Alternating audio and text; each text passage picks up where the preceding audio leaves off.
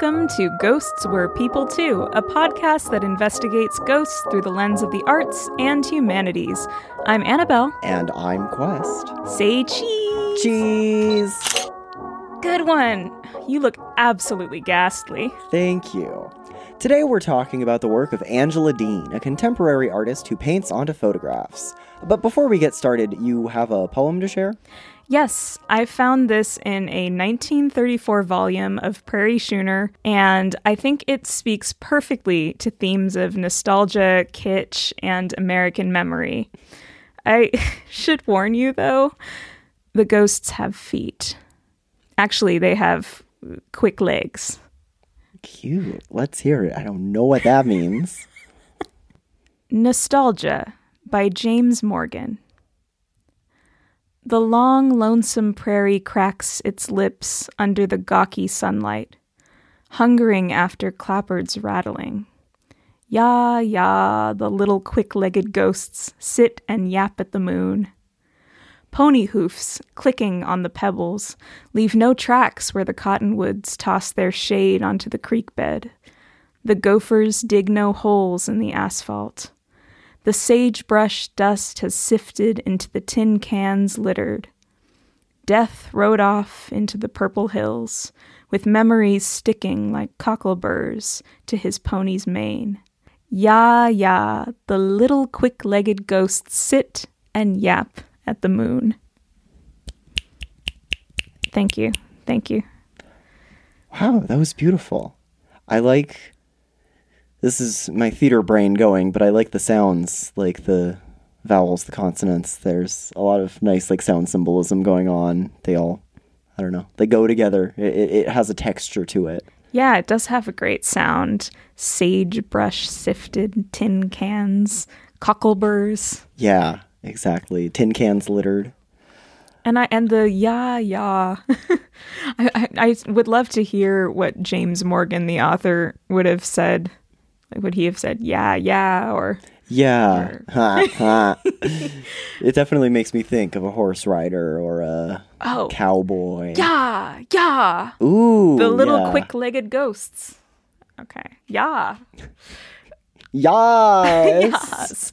Um. So as I said earlier, I really liked this poem to set the tone because we are going to be getting into this yearning feeling, this nostalgia, but also the sort of quaint, quirky, and even kitschy elements of that feeling of longing toward the past today. Yeah, and we're also going to get into some discussion of the way that nostalgia works with country and agrarianism, Americana. Yeah. And so this definitely fits into that universe, that conversation. Yeah. So let's get into it without further ado. So, that poem has nothing to do, at least on the surface, with Angela Deane, this contemporary artist who you may actually know even if you don't know her by name. And we'll get into that in a moment. So, we like to do our podcast from a slideshow. That's the way that it works best for me, kind of a lecture format. So, interspersed into our slides are various works of hers they are probably not going to take a lot of visual description, and you can find all of them at her website, Angela Deane. That's Deane, D E A N E dot com, I believe. So you can find them rather easily. We'll be giving the title and year. I bet that any search engine of your choice will pull them up. So, as an emblematic work, I chose Spin Me Round 2019, which is a found photograph of the teacups ride at Disneyland. It looks like it was taken on film. It's difficult to tell exactly when. It looks like it could be anywhere from the 60s to the 90s. Definitely. I feel that.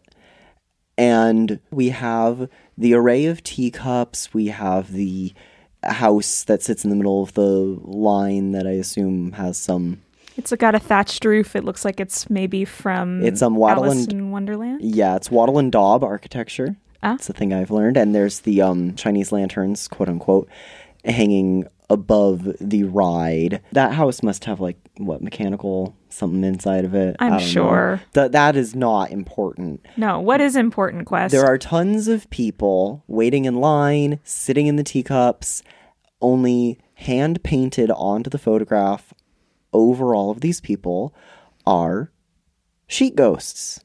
White paint covering up the people with little black eyes. What's nice about this picture is since the way that the teacups work is sometimes there are backs to the viewer of the photograph. You can tell that those are the backs of the ghosts because they don't have eyes. I may have just been able to date this picture. Oh. In the background, you can see the sky. What's it called? Oh. I'm a bad Disney nerd. Yeah, I don't know. Um, but the the cable cars. yeah, that used to go across the park from I think like the Matterhorn to Mm-hmm. a station. So this is some time before those were closed. So this st- okay, we can cut this out because that is still from somewhere between 1960 and 1990. And as a second picture, just to set the scene, Pool Days 2021. Although the photograph itself has the date June 1968 printed on the side.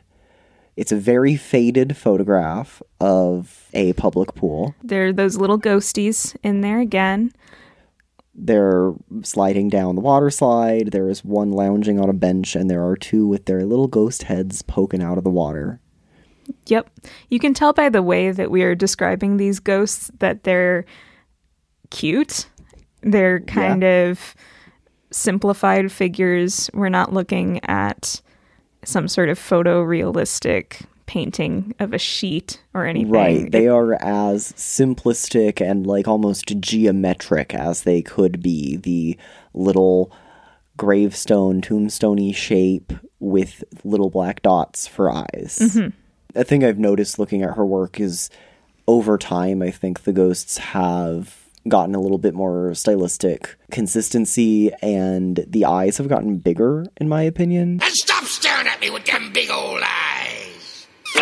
Hmm. her gallery is not exactly sorted by date, but I believe that newer ones have bigger eyes, which makes them look cutesier.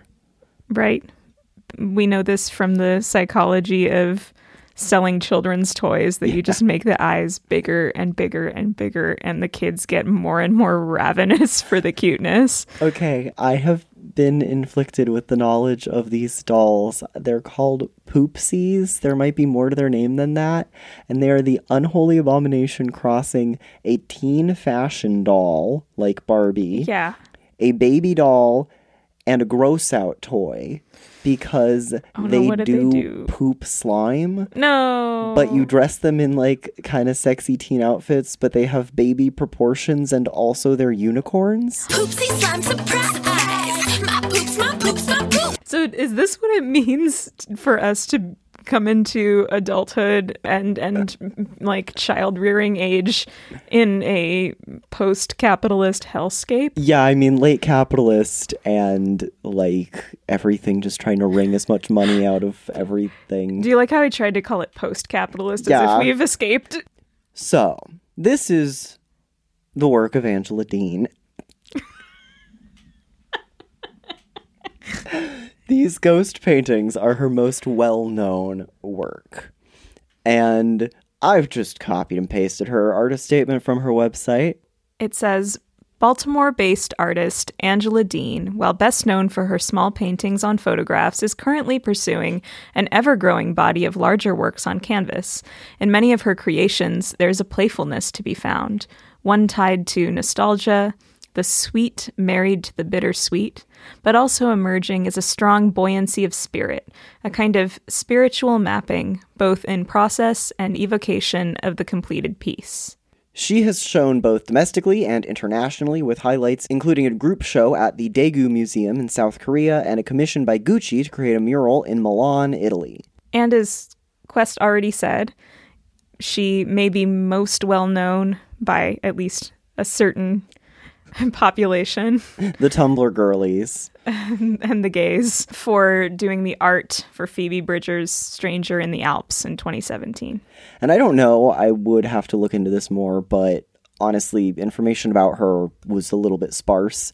Whether this was an existing piece that Phoebe Bridgers used, because I mean, existing artworks are often used for album covers, or whether this was commissioned. Yeah, I don't know either. So I've never listened to Phoebe Bridgers. I don't know what to say. what do you want me to say? I just have no context for how her music even like fits with this Oh, art. Like oh. aesthetically, you know, does it like Okay, so what I would say for this album, as somebody who is not an expert, but I've I've heard the album, it's very full of longing and sadness, and there's a lot of processing of childhood to adolescence and like a lot of the emotions around that growing up and and all of that. So I I think that might be how that is ties in. that's really good to know. Yeah. I did look at the track list to see if there was maybe one specific song that would link most to the album art because there sometimes is. So there is a song on the album called Funeral, yes. which I still did not listen to or even look up the lyrics of. But that's because this isn't about Phoebe Bridgers today. It's a I'm good thing it's not a inform you. Taylor Swift album. They'd be coming for you. I don't want to think about that woman.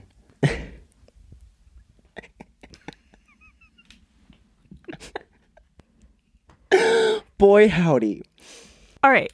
So the ghost photographs or ghost paintings, they are called both on her website, are her most well-known piece of work. Obviously that is not the entirety of her practice, but that's what we're going to focus on here because hi, you know what podcast you're listening to. A thing that I also found interesting about Angela Deane is that a lot of her artist statements, they're rather poetic the way that she writes them. Mm-hmm. So I'm going to read to you her ghost photographs statement. Found po-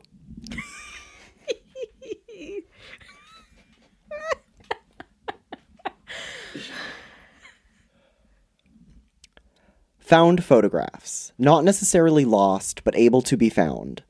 A history held within a snapshot, unknown.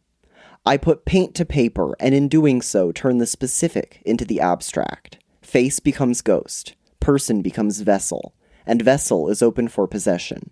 You may haunt these ghosts. Through this manipulation of the material, the ghosts become us, and we become the ghosts. We become the ghosts of our everyday. She is me. I have that in the slides. You? Oh, I guess I didn't look at your slides very closely. I like I to didn't be, look at yours at all. I know. I like to be surprised. Boo. This is a great artist statement. I like that it's poetic. I think it just like she writes person becomes vessel and vessel is open for possession. I feel like choosing to do it as a sort of poem rather than an explanatory paragraph uh, leaves this a lot more open to our interpretation, but it also gives us enough to work with that there's some context for the work. Yeah, and also, while I'm not a visual artist, I can understand why it can be so annoying to have to write them. It's like, Oh, shouldn't this speak for itself? Right, this is why we make visual art rather than writing. And leaving it like this, it's kind of guiding you to what she wants you to think about without having to say, I seek to get this from you. I seek to make this kind of statement. Yeah. This is almost more direct and more palpable in some ways than when you have to deal with all that academic jargon that you see over and over to the point where it becomes almost meaningless. Yeah, but I like academic jargon. Me too. And wait, eh, save a little nugget for later because I have a title of a paper for you later that is just going to blow your top. And getting to that academic jar- jar- Get to it, Quest. And getting to that academic jargon just fully self-aware this section is titled presence and absence ghost paintings and spirit photography. Today i am drawing from two chapters of larger books that i read photography in spirit by john harvey chapter 3 art and at the edge of sight photography in the unseen by shawn michelle smith chapter 5 chansonetta stanley emmons nostalgic views also kind of peppered through here, I've put in some of Angela Deane's statements to kind of get us thinking in her th- thought process as And- we move into the specific research because boy can you not find anything about her specifically. And I think it's it's great that this is here because we need to be anchored. We're going to be branching off as usual into all sorts of academic discussions that are related, but maybe not particularly about Angela Deane. And so we're going to try and go back to the photographs and back to her statements as often as we can. Right. This is all about applying things from other sources, which has often had to be my academic MO. There's nothing about the thing I want to talk about, but there are things that touch on it, and I have to then do the work of applying what I read. So Angela Deane writes, These are the ghosts of our moments. And this is on the page of her website where the ghost photographs are found. And then she puts the quote, We are the ever living ghost of what once was. And she attributes this to Ben Bridwell of Band of Horses, and it's specifically from the song No One's Gonna Love You.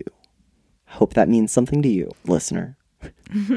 Well, I think we're going to later get into or touch upon the 2010s, which is when she started making this work and what was going on in terms of nostalgia mm. at that time. And I think quoting Band of Horses is very on the nose. So I also don't know Band of Horses or this song. I just know that during the 2010s, people were posting Band of Horses on Tumblr a lot. we'll leave it at that.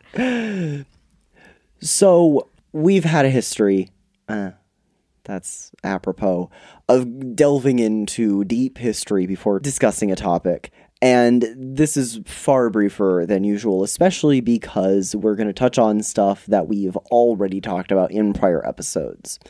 But we're going to start talking a little bit about the history of photography because it really plays into the way you talk about visual representations of nostalgia. Romantic painter Paul Delaroche has been attributed as saying, quote, From today, painting is dead, upon seeing a daguerreotype for the first time. But John Harvey, the author of Photography and Spirit, writes, like the human spirit, painting was capable of post-mortem survival in a somewhat different form, too. Which reminded me a bit of our episode on Luigi's Mansion, where we talked about portraiture. Yes. There's kind of a direct line between the function of a painting and the function of a photograph, and they play on each other and they have come to function both in the same way but also in new ways since. As we know, painting is not dead. I'm not dead. Yeah, I would just qualify that statement saying historically painting, because then once we enter the 20th century with the modern movement and the. Well, I'm um, thinking of Picasso. Exactly, Right. I was going to say the introduction of abstraction into the mainstream through yeah, Picasso, Hilma af Klint, who we will talk about on an episode one of these days because she mm-hmm. was a big spiritualist. Mm-hmm. people started asking what can painting do that photography can't and that created a whole new realm of ideas Yeah. So photography did not kill painting, but the function of visual art shifted with the advent and spread of the photographic image, as you just said. Mm-hmm. ask not what you can do for painting, ask what painting can do for you. period But it did prove a threat to miniature portraitists because their job was just to create likenesses of people to create keepsakes Yeah. and ph- that definitely went to photography Right. And we talked in the Luigi's Mansion episode specifically about the way that portraiture had made the act of representation and keeping a version of you that would last through the ages. It was gatekept from the lower classes mm-hmm. because they were less likely to be able to afford these portraits. and photography democratizes this experience anyone can walk almost anyone can walk into a portrait studio and afford to have at least one portrait done in their lifetime Right. And I also think about the Schitt's Creek episode where they do pose for a painted portrait, or they did in the past, and they're trying to decide what to do with it. And it, it seems very gauche and ridiculous to have that sort of portrait done. At least for this in this instance in that in that show. I love the word gauche, and I do not use it often enough, and I did just think gauche were people too. Moira Rose would definitely use the word gauche. Okay, Yes. on with the show. So, early photography frequently took place in the studio environment, taking from this history of portraiture, and subjects' photos were usually taken in front of painted sets. Ooh, collab. Yeah, or just like constructed sets, and they definitely were trying to make it look like you were in either a beautiful pastoral mm-hmm. location or sitting properly for a portrait, as had been the past. And I think about the way that this shifted to that 90s marble background. Yes. Or, or the very glowy, floaty 1980s glamour shots where it's kind of soft around the edges. Yeah, I I think about school picture day, and I mm-hmm. feel like there was a point at which you were allowed to put like what color you wanted as the background instead of like mm-hmm. relegating that to your parents. Make your eyes pop. With this shift in class, Harvey says, quote, For members of the working class, photography also helped to dignify and preserve a record of their life outside their habitual and often humdrum existence. Photography enabled the working class to transcend their habitual environment and to fantasize about sharing in the trappings and aspirations of a far more affluent and leisurely lifestyle. End quote. And that partially is realized in these sets, which you were photographed in front of. That's so interesting. I don't want to jump ahead too far because I'm starting to see where this is going. But I feel like today we are still engaging in photography like this, playing affluent and creating imagined experiences through photography. But I think that's also mixed in with the documentary, everyday photography that I think we're going to be talking about when we get into leisure photography. Right? Yes, definitely. So we we kind of have the whole smorgasbord now. right. So I'm just going to go straight from Wikipedia here. Kodak, the company we now know, put photography in the hands of the public at the turn of the 20th century, evinced by their 1888 slogan, You press the button, we do the rest. Quote from Wikipedia Photography became available for the mass market in 1901 with the introduction of the Kodak Brownie. I know, right? it's great. It's great. So again, this is a lot of the stuff we've said. And what I thought was interesting is that the other person I read, Shawn Michelle Smith, noted that the marketing of photography by Kodak at the turn of the 20th century imbued in the consumer the notion of photography as an apparatus for nostalgia. Ah, you keep your memories in the photographs. Yeah. And it's not just memories of people or individuals, it's also memories of vacations and life events and maybe even smaller everyday aspects of life. Yeah, definitely not in 1901 yet, at least. I don't think that you were photographing the everyday as much. No, but- I'm getting ahead. um, Yeah. but that's what it becomes. right. But at least major life events for Yeah. sure, weddings.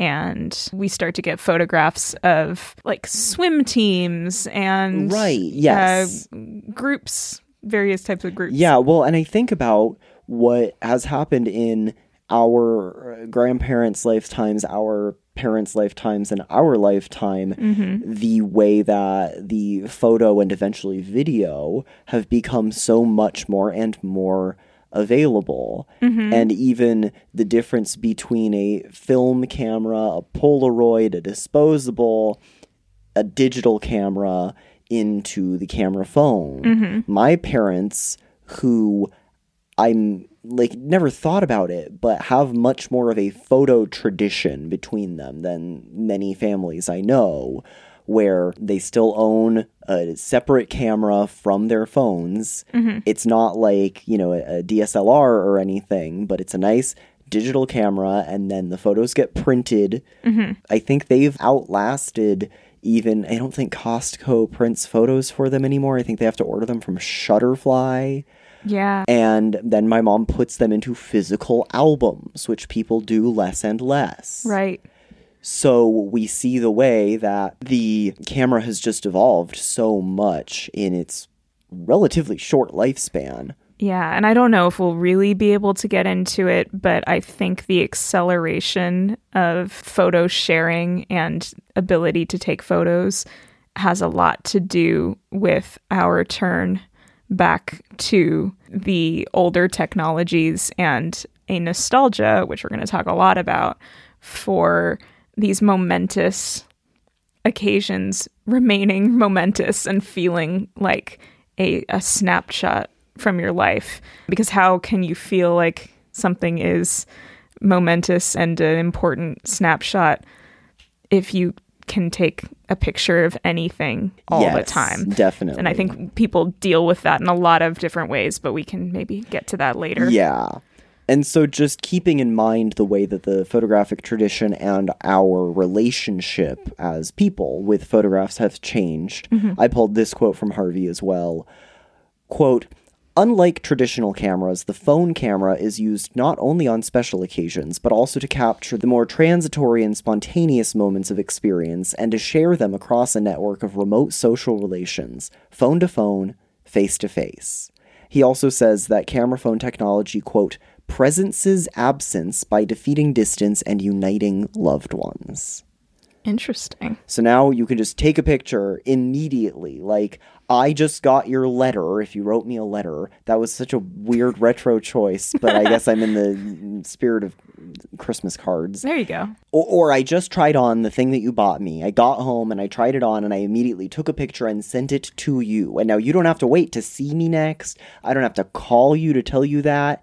You can just know that as soon as I got home, I did that and I just sent it to you. I just did that the other day. My dad sent me a book. I took a picture of the book sitting on my lap and sent it back to him and was like, I got it. Yeah. Um, so yeah, it does it defeat distance in that way.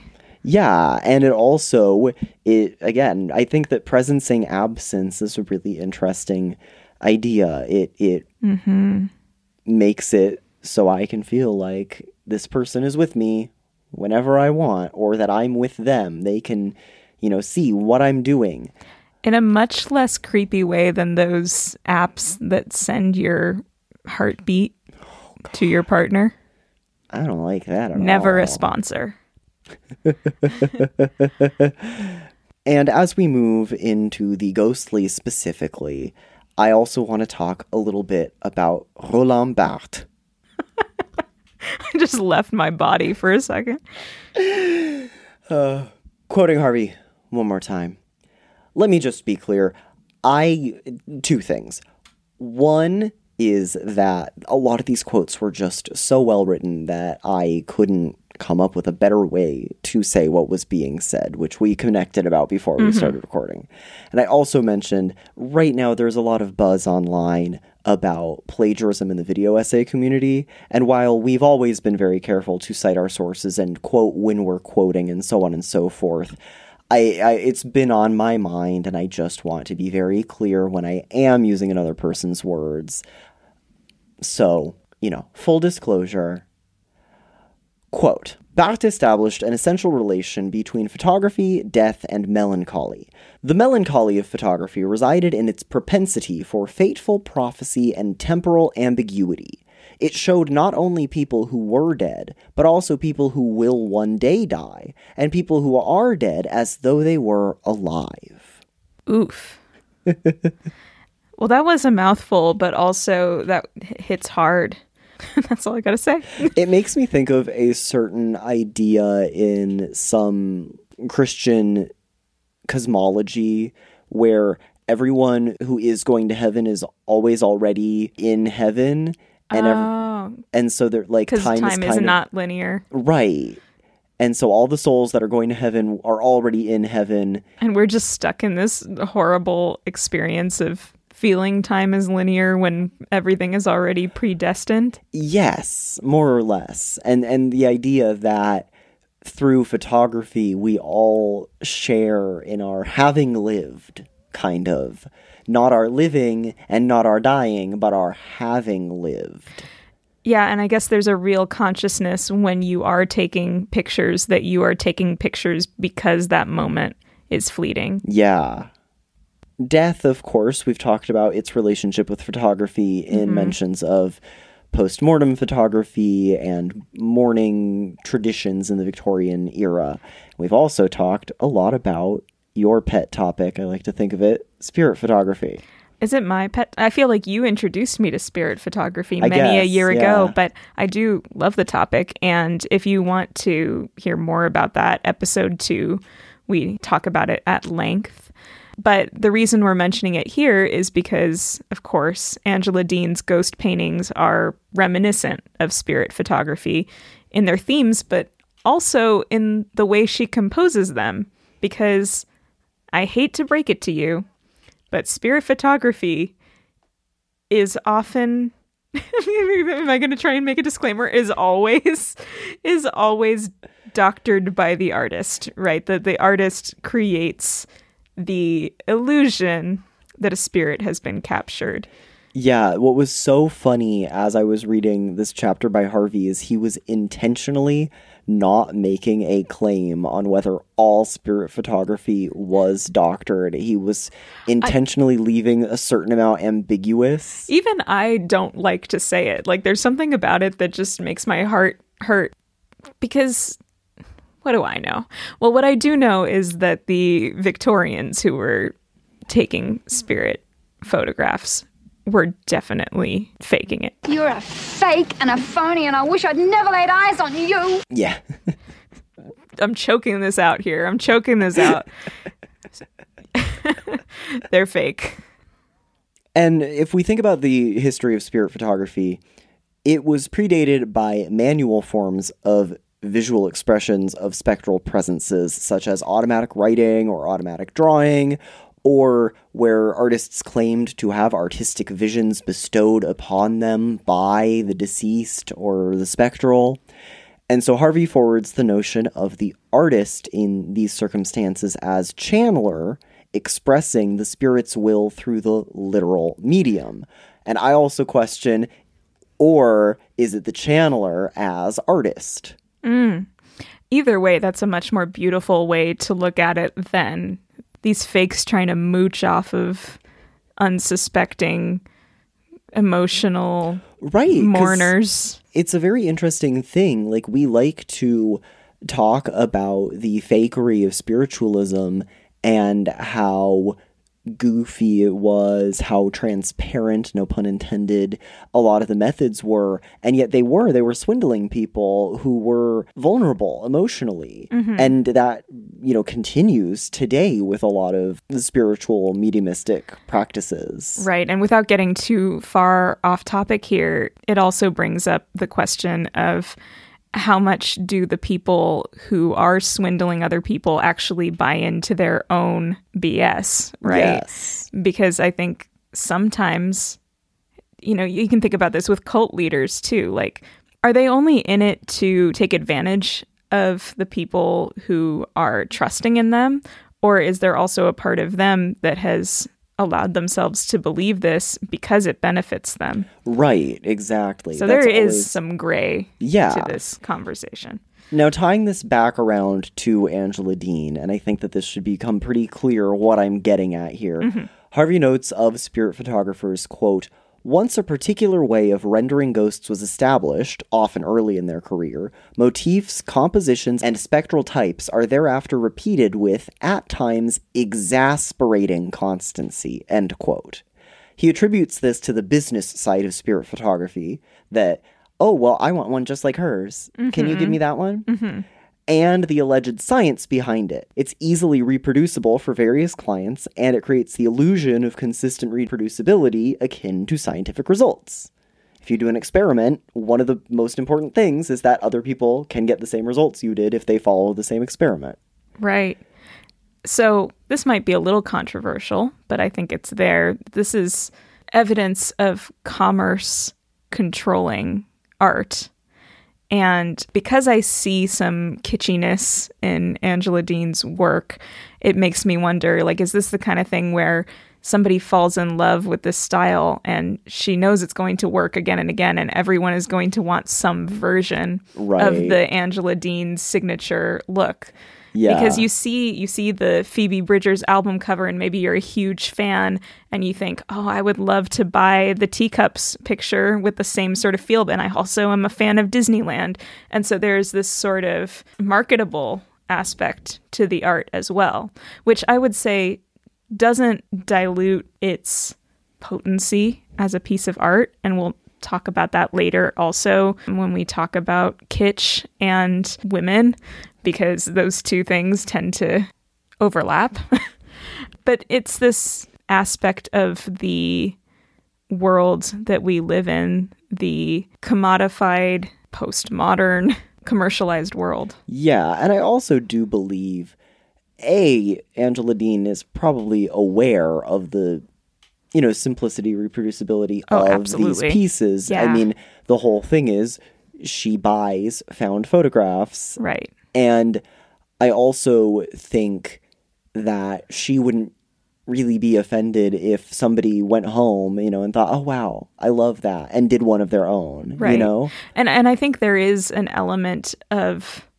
the message of the art coming through with this reproducible Right. quality of it And also, I will just add that, like, from her artist statement, she kind of says, like, Angela Deane is best known for this, but right now she's focusing on other stuff that's like, this isn't the only thing i do. Yeah, yeah.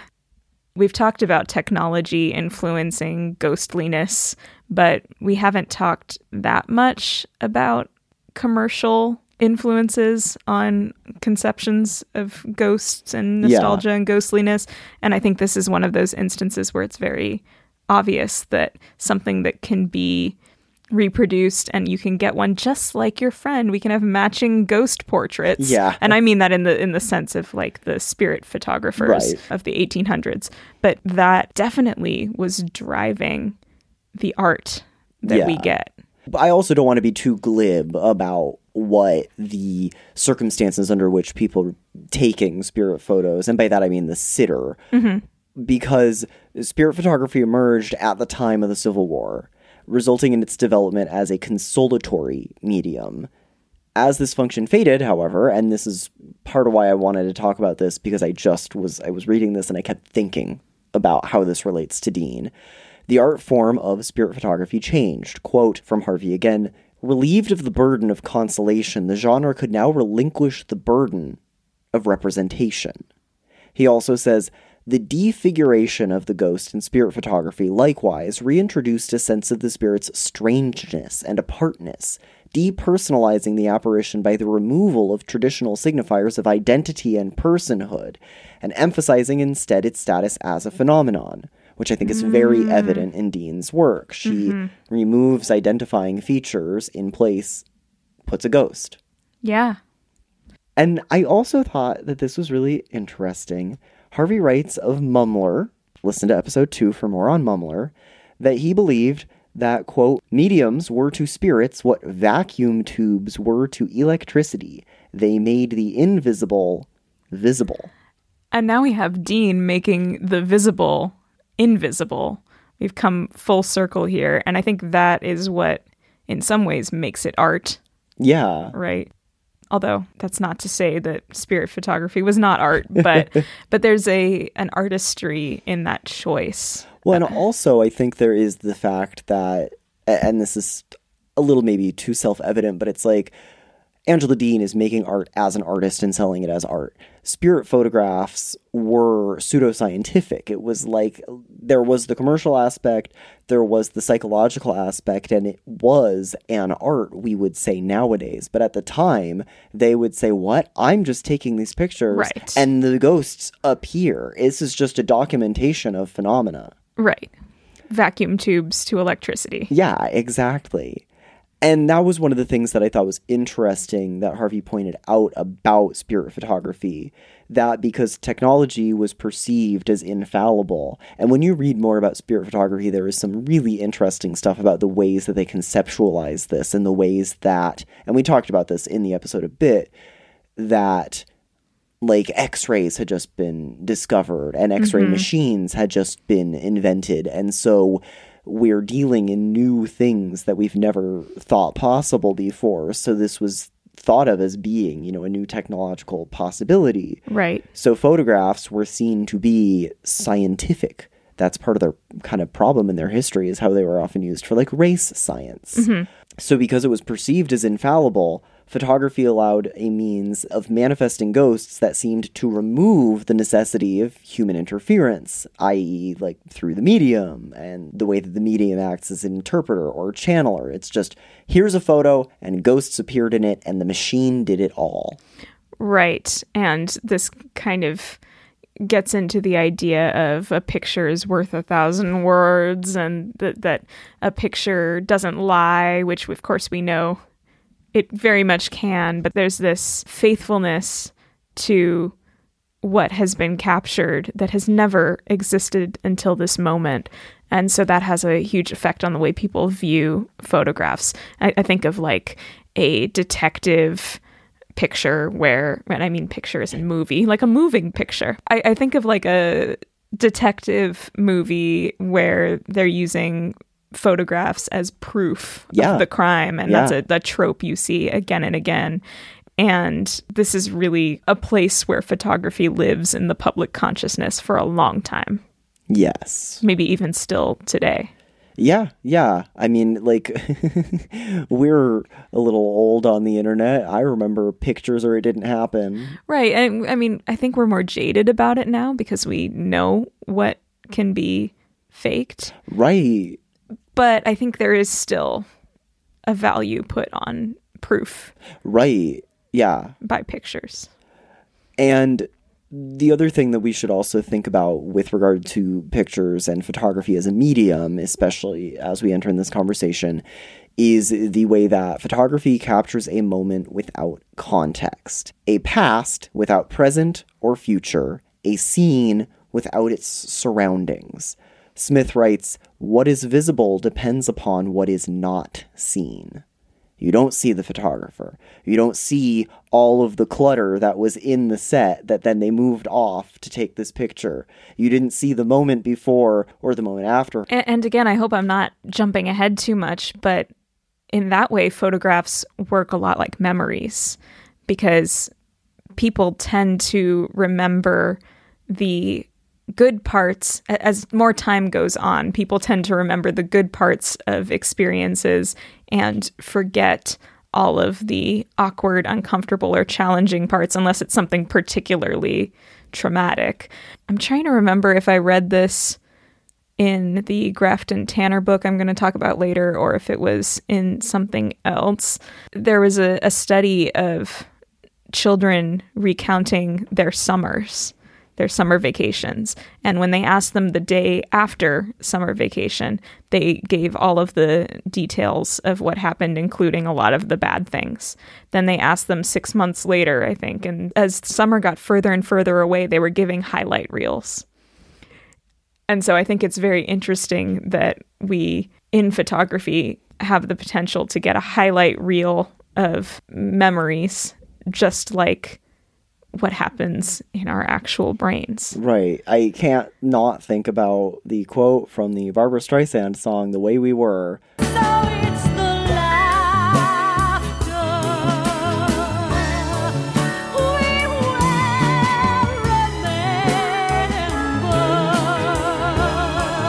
will. She's a scientist. what can I say? She did not write the song. She's still queen. So there was one very specific reason I put these spirit photos into the slides. One has two sitters next to each other. There is actually a portrait in the background behind them.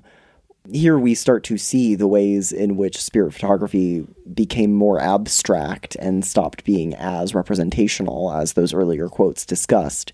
And in front of one of the sitters' faces is an extra, as they're called, which seems to be made of cotton with a photograph glued in the middle of it. And then the other photo we're looking at has a woman looking not dead at the camera, no pun intended, and there is a face with some sort of veil floating around it. Yeah. These photos are by Ada Deane, circa 1922. Not to be confused. I'm reading this chapter about spirit photography, and Deane with an E at the end keeps getting referenced. And I'm like, wait, Deane's photos? What? And then realizing, oh, it's Ada Deane. Wow. Good Stupid. synchronicity. But for comparison, we have The Edge of Here by Angela Deane. Is that Morro Rock? I think it is. That's why I chose it. Okay, so we have a photograph of what is probably Morro Bay, the big rock, Morro Rock at Morro Bay, or some other large rock with a beachy surrounding. There's the sand in the foreground, the water in the background, and in the very, very front, we have two ghosts painted into the picture as if they are posing for a vacation photo. Yeah. Yeah, exactly. And the photo is definitely yellowed. The edges are very yellowed. And the colors are faded. And it's hard to tell whether there were people standing in this photograph before or if the ghosts were simply painted in. Yeah, I'm not. You would know more about this than I would. I don't know a lot about how paint specifically works, despite my art history degree. The thing that I always find so interesting about Deane's paintings is that the paint is thick enough to obscure the figures, so you can't necessarily tell if there are people there, but the brushstrokes are also not heavy enough that you can still see some of the background through them. Yeah, it seems like she just got a consistency in the paint that works Yeah, and in to the stroke. obscure and yeah, and in the technique to both obscure and like you said still let something of the background through. And that's also something probably worth noting about her pictures is that the strokes are very visible. Yes, and it seems like also very sparingly done. Yes. So, Elizabeth Siegel on 19th century photo collage said when makers combined the facts of photography with the fictions of painting, they created a new kind of representation. Such practices allowed, even encouraged them, to expand the limitations of photography. And we can see how that sits right between spirit photography and Angela Deane. We can see a similarity between her work and spirit photography in the doctoring of the image after its initial capture, editing the moment in its afterlife. Sometimes I do write pretty. I may have mentioned this video before, maybe in the spirit photography episode, but it's worth shouting out again that Bernadette Banner, she's a costume historian on YouTube. She has a really great video about quote unquote photoshopping of the 19th century and how certain tricks of painting were used to doctor images. She's focusing more on the aesthetics of a slim waist and exaggerating various facial features, but people were also colorizing photos and doing all sorts of things to photos during that time period, just as they do now, but with paint, which connects more closely to the artists that we're focusing upon today. Yeah, definitely. And that reminds me a lot in tandem with what we were talking about before about what's not in the photo but created the photo. Mm-hmm. I'll touch upon that more in a little bit. So, this quote I'm going to provide with a little less context because I'll contextualize later. But Smith comments on how the photographer Chansonetta Stanley Emmons makes her presence known through her photographs by, quote, calling attention to their constructed nature. He also says that her lantern slides, where she printed her photos to be projected on slides, quote, register her physical touch. Thus, even when we can't see her in her photographs, Emmons marks her invisible presence in these scenes, registering her play with the unseen, end quote. Though Deane is not the author of the photos she uses, there's definitely similar work going on here through her act of painting upon them. We have this oh god, I have to dig back into early art history classes I took. Index. A photo is an index. It signifies a real extant thing. This is the like monument to this place or people or whatever we're seeing. And now Deane is kind of Kilroy is here. She's marking that she also has been at this photograph. Yeah, you can see the layers of different views, of different like like a gaze Yeah. in multiple layers. You see the touch of the artist who has looked at this picture and interpreted it in a certain way, and then you see the original Yeah. behind that, and then there are the people who were there to experience the phot- the, the photograph. there were there people there to experience the photograph being taken and the actual scene. Yeah. So I was going to even anticipating myself, but I was going to refer to Deane as a participant here. We have the participants in the sitter, quote unquote, of the photograph, the person mm. taking the photograph, and now we have Angela Deane as a new participant. yeah, Spirit photography, okay, this I thought was so weird, but it makes a lot of sense. It often seemed prescient of the location of its extras, meaning that because the spirit photographer is doctoring the photograph, they can plan. So they might hang a curtain in a specific place to add a little bit more black because they're going to put the ghost there later right. but they have to do that when the photo is being taken. The set dressing, as I'm saying, often sets the scenes for apparitions who are going to appear after the photo has taken. Deane instead renders the subjects of her photos into these spaces of what I'm calling potential ghostliness. The mm-hmm. sitter is transformed into the extra. And so her version of planning is selecting the photographs and selecting the photographs that would work best to ghostify. Well, and also because in a spirit photo, you have two subjects. You Right. have your sitter and your extra. And so she She's making collapses them, into two- one category. or, yeah. I mean, yes, she's m- taking two and making them one. when two become one. Since spirit photographs were generally produced for the sitter's benefit, the sitter as the audience of the photo, I was wondering who is the audience for Dean's photos?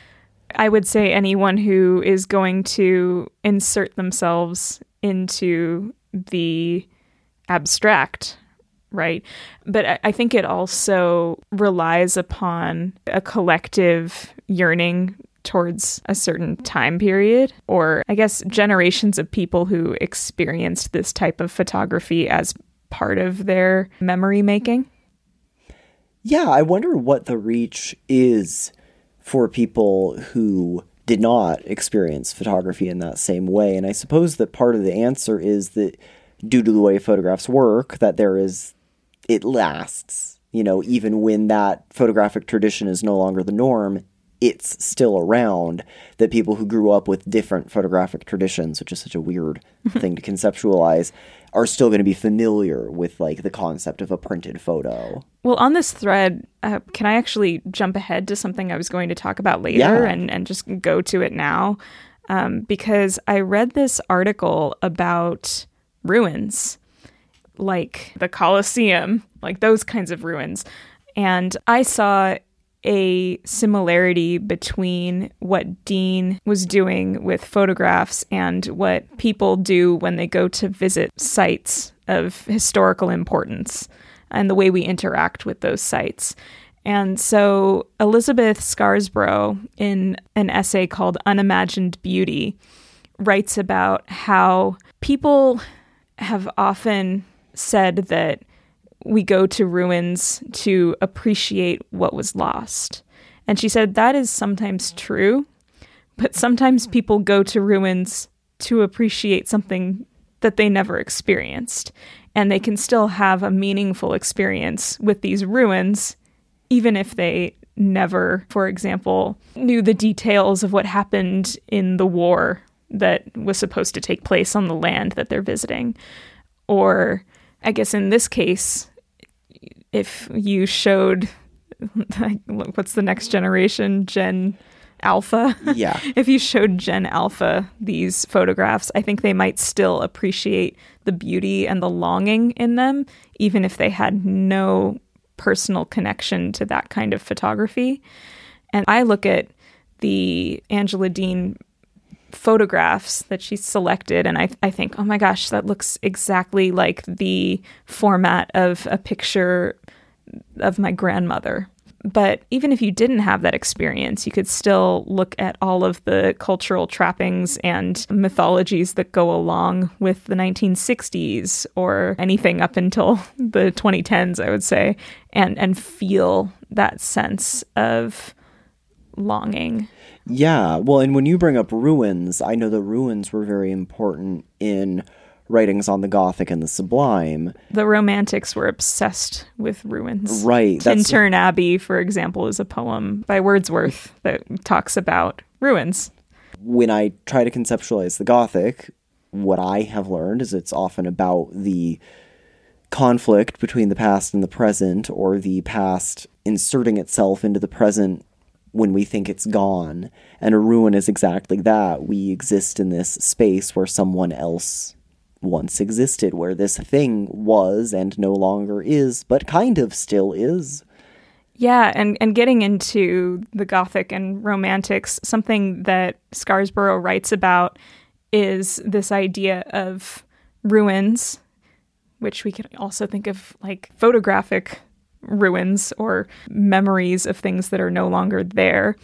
I'll just quote her. She says, Some ruins appear more beautiful in their ruinated form than they did at the height of their architectural form. In such instances, we generally do not value what is missing, rather, we value the interesting interplay between nature and artifact, site and structure.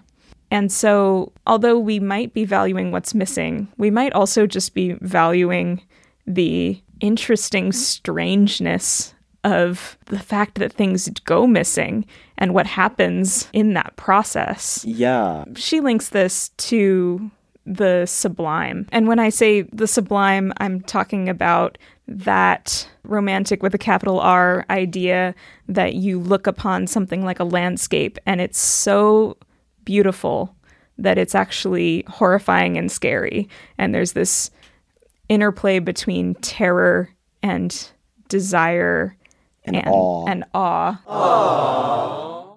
Yeah. And so if we look at Deane's photographs as an idealized suburban America that is then haunted by these ghosts, or if we look at any mythic object of nostalgia like the teacups at Disneyland, we could consider these an aesthetic ruin, a place that's not only of escape to the past, but also a place where we ruminate on sublime ephemerality. So we're we're looking at what it means to be ephemeral and for these things that are so strong in our imagination to be fleeting or possibly to not even exist. because one of the books that I read the introduction to but didn't quite find useful enough for this particular episode, so I want to come back to it, so I didn't finish it, is The Way We Never Were American Families in the Nostalgia Trap by Back Stephanie Coontz. Yeah, The Way We Never Were. This is a book that really digs into the details of how the quote unquote traditional family that so many politicians and artists and common people have longed for doesn't really exist. Yeah, you know what? The new philosophy tube. She talks about this idea too. Yeah, it seems like it's an excellent book, and I'm definitely going to go back and finish it after this episode. But I think it really speaks to this idea that sometimes the ruins or the memories that we are encountering are not even ruins of something that truly existed.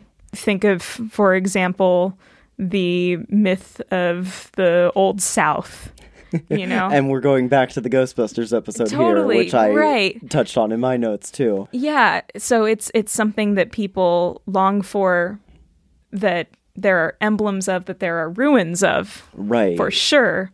And yet the thing that we have to contend with is not just that this was an ephemeral place, but that this was a place that didn't exist as we think it might have in our memory. Right. And and we'll talk later when we get into nostalgia about competing narratives. But I, I like the idea of a photograph or a ruin as a place of confronting ephemerality. And I, I want to share one more quote from this article because I thought it was just a, a mic drop moment. um, so, in the conclusion, Scarsborough says that since people can visit historic sites to which they have no prior personal connection and still have a meaningful experience engaging with ruins, quote, nostalgia is an important component, but ephemerality might be more so, end quote. And then she writes, in conclusion, the past really is a foreign country. Our aesthetic engagements with things that are no longer there allow us to visit, but never to emigrate. End quote. Isn't that good? it's really good and it's really interesting and i want to think about that more with regards to ghostliness what i want to say and i think that this is just something to maybe ruminate on as we continue through this episode because we're going to be talking about nostalgia specifically for the 20th century mm-hmm. is i was thinking when we were talking about ruins how the kind of people who are into urbex mm-hmm. and the kind of people who are into antiquing mm-hmm. are not generally conceptualized as the same population. And yet, I think that through this lens, you could say that they're, in ways at least, searching for that same thing. Yeah. Yeah, let's come back to that when we get into nostalgia and we get into the 20th century because I, I think you're absolutely right. And I, I wonder there's another point in the article I had to cut it because I just had too many quotes, but the author Too many quotes. I wouldn't know anything about that. Oh my gosh. The author uh, quotes another writer who's talking about how contemporary ruins are different from ancient ruins, in part because they haven't had the time to decay in a way that's, I guess, fantastic and and for lack of a better word sexy where it's like ooh there's all these creepy crawlies and vines and it's a you know this slow decay that has this sort of poetic aspect to Yeah. it the hands of time and so instead they're kind of just scary and we can talk a little bit about abandoned malls and yeah. etc which we probably are going to have to someday Yeah, do it a deep dive on. Let's wrap up this discussion of spirit photography and come back to what's going on in photographs, not just as as ruins of a society that may or may not have existed. Speaking of hauntings in the visual tradition, the imagery of extras in spirit photographs used common ghostly imagery of times past and established iconography for the future. Listen to the Sheet Ghosts episode. Mm-hmm. Deane's use of sheet ghosts betrays a similar iconographic process. She is looking at the most iconic, recognizable way to depict a ghost and utilizing that. Also, if we acknowledge that in a secondhand photograph, the subject always already possesses a ghostly quality, as we've been kind of hovering around, so to speak, this would raise the question of how else would you denote ghostliness in this process? The sheet ghost is a really good tool for that. And I was also thinking about that quote regarding Mumler. Deane's photographic doctoring instead makes the visible invisible, as you anticipated, I would say, mm-hmm. or at least obscured. What used to be a visible photographic subject is now no longer a person that we can see. If we consider the question of medium in the context of the earlier quote from or attributed to Delaroche, painting is dead, Deane performs a collaboration between the two media, painting and photography, marrying painting with the medium that was thought to be its downfall. This is a one sided collaboration across artists, media, time, ownership, and relationship. nice. And what I also think is interesting when we think about relationship is that generally in the photos Deane is using, there probably was a relationship between photographer and photography. photographer and sitter, but there was also no relationship to like people in the background of these photos. Mm-hmm. They didn't generally consent to being in that photo. And then Deane is taking this photo without any of their consent and inserting herself into the narrative. And I do not say that with any negative connotation. I don't think there's any problem with what she's doing. Right. In some ways, it's refreshing to create anonymity with photos rather than to use photos as a device of capturing people Yeah. against their will. Yeah. It's not a gotcha moment. It's like a lost ya.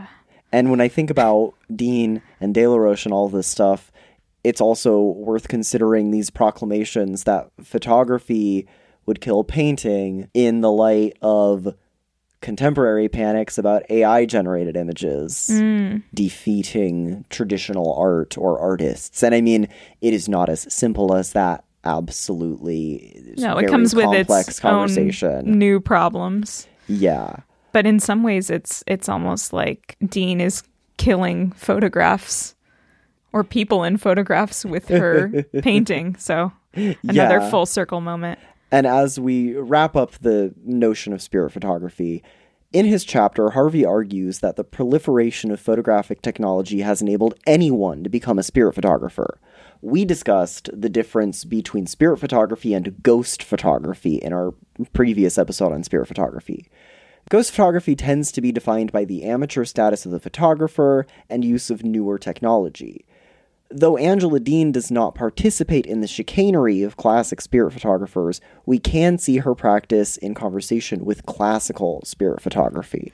Right. So it's it's more about the photographs that were being taken in studios and set up to create ghostly images than it is about people going on the hunt with their digital cameras to catch a ghost on Right, or- on tape. Real ghost caught on tape.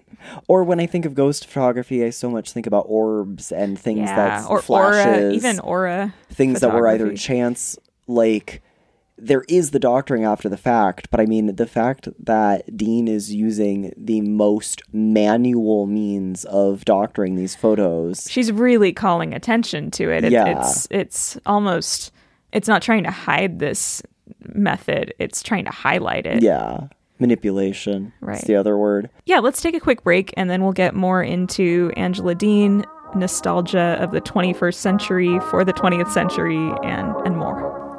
Greetings, listeners.